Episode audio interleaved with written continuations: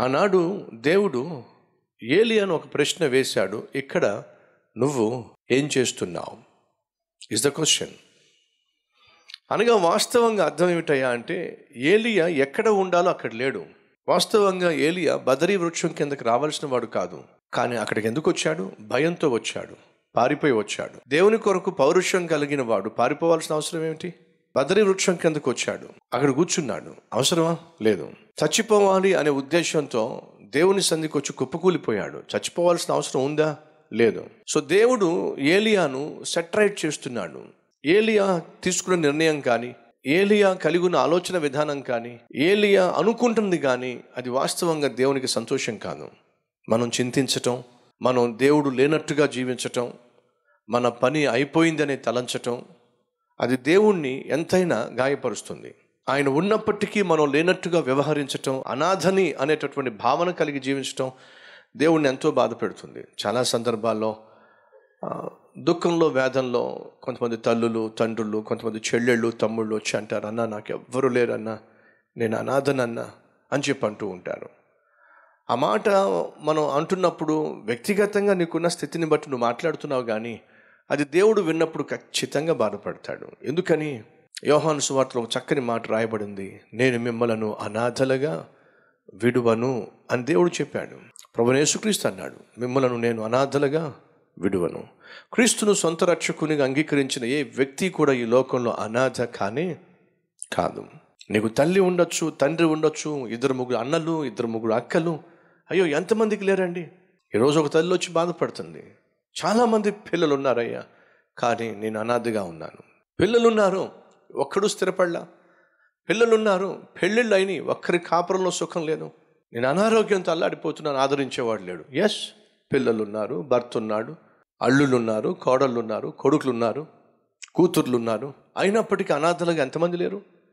అయినప్పటికీ ఆదరించేవాళ్ళు లేక ప్రేమించేవాళ్ళు లేక కాస్త కొంచెం రోగం వస్తే కనీసం పట్టించుకునేవాళ్ళు లేక అల్లాడిపోతున్న వాళ్ళు ఎంతమంది లేరు? సహోదరులు సహోదరులు అనుకోకండి. నాకెవ్వరూ లేరు. నేను అనహదను అనే భావన రానివ్వకండి.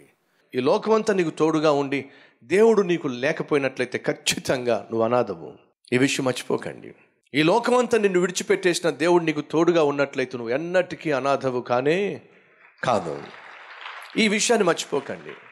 ఈ లోకమంతా నీకు తోడుగా ఉండి యెహోవా నీకు వ్యతిరేకంగా ఉన్ననాడు ఈ లోకంలో సహాయం చేసేవాడు కూడా సహాయం చేయడానికి జంకుతాడని బైబిల్లో ఉంది. ఈ లోకంలో అందరూ నీకు తోడుగా ఉండి దేవుడు నీకు తోడుగా లేకపోతే దయచేసి గమనించు. అది అసలు సిసలైనటువంటి అనాథ స్థితి. అలెగ్జాండర్ చక్రవర్తి లోకమంతటిని జయించాడు. లోకమంతటిని జయించినప్పుడు తనకు ఆ- ఆరోగ్యం పాడైనప్పుడు మరణ పడక మీద ఉన్నప్పుడు డాక్టర్లందరినీ పిలిపించినప్పుడు మీరు ఏమైనా చేయండి అయ్యా నన్ను బ్రతికించండి అయ్యా అన్నప్పుడు డాక్టర్లు అందరూ చుట్టూన్నారు. వెండి బంగారము సామ్రాజ్యము పరిపాలన అధికారము సమస్తము అలెగ్జాండర్ కలిగి ఉన్నాడు. కానీ ఇప్పుడు తనకున్న రోగాన్ని మాత్రం ఎప్పుడు బాగు చేసేవాడు లేడు. మరణ పడక మీద పడి ఉన్నాడు. అది అది అనాథ అంటే ఆ స్థితి అనాథ స్థితి అంటే. లోకమంతా జయించాడు. పేరు ప్రఖ్యాతలు సంపాదించాడు. సైన్యాన్ని జయకరంగా నడిపించాడు. ఎంత డబ్బైనా ఖర్చు పెట్టి వైద్యం చేయించుకోగలడు. కానీ వైద్యులు వచ్చారు. వైద్యం చేశారు. కానీ ఆ వైద్యం మాత్రం వికటించింది. మంచం మీద పడి ఉన్నాడు. అందరూ ఉన్నారు. అన్నీ ఉన్నాయి. బాగు చేసే నాథుడు లేడు. అది అనాథ స్థితి అంటే. అప్పుడు అన్నాడు నేను చచ్చిపోయినప్పుడు నా శవాన్ని శవపేటికలో పెట్టిన తర్వాత రెండు చేతులు బయట పెట్టండి. ఎందుకు రాజా? నేను ఒంటరిగానే వచ్చాను. ఒంటరిగానే వెళ్ళిపోతున్నాను. ఒట్టి చేతులతో వచ్చాను. తిరిగి నా చేతులతో ఏవి నేను పట్టుకెళ్ళకుండా ఒట్టి చేతులతోనే పోతున్నాను. లోకానికి తెలియాలి. అర్థమవుతుందా? నువ్వు ఈ లోకానికి ఒంటరిగా వచ్చావు. కానీ క్రీస్తును కలుసుకోకపోతే నువ్వు ఒంటరిగానే పోతావు. కానీ భూమి మీద క్రీస్తును కలుసుకున్నట్లయితే నువ్వు చనిపోయినప్పుడు ఆయన్ని చేపట్టుకుని నేను పరలోకాన్ని తీసుకెళ్తాడు.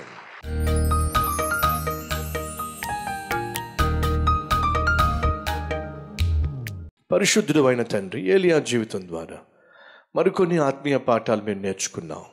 హోరేబు పర్వతానికి నువ్వు రావాల్సిందే. ఎందుకని? అక్కడ ఏలియా సరిచేయబడాలి. నాయన నువ్వు ఎంత మంచివాడివి నాయన?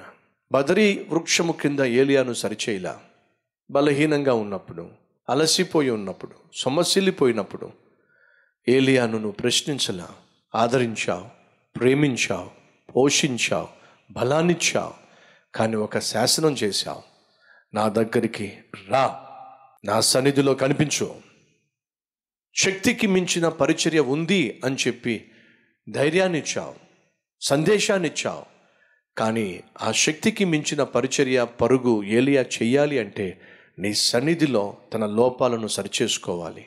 మా అందరి ఎదుట శక్తికి మించిన బాధ్యతలు ఉన్నాయి పరిచర్య ఉంది కుటుంబ వ్యవస్థ ఉంది ఉద్యోగాలు ఉన్నాయి వ్యాపారాలు ఉన్నాయి చేయాల్సిన పనులు ఉన్నాయి అవన్నిటినీ మేము సక్రమముగా నిర్వర్తించాలి అంటే నీ సన్నిధిలో మమ్మను మేము కనపరుచుకొని మా లోపాలేమిటో గ్రహించి సరిచేసుకొని ముందుకు సాగాలి అన్ను కోరుతున్నాం. బలాన్ని ఇవ్వండి ధైర్యంగా ముందుకు సాగే కృపద ఇచ్చేయమని ఏసునామం పేరట వేడుకుంటున్నాం తండ్రి.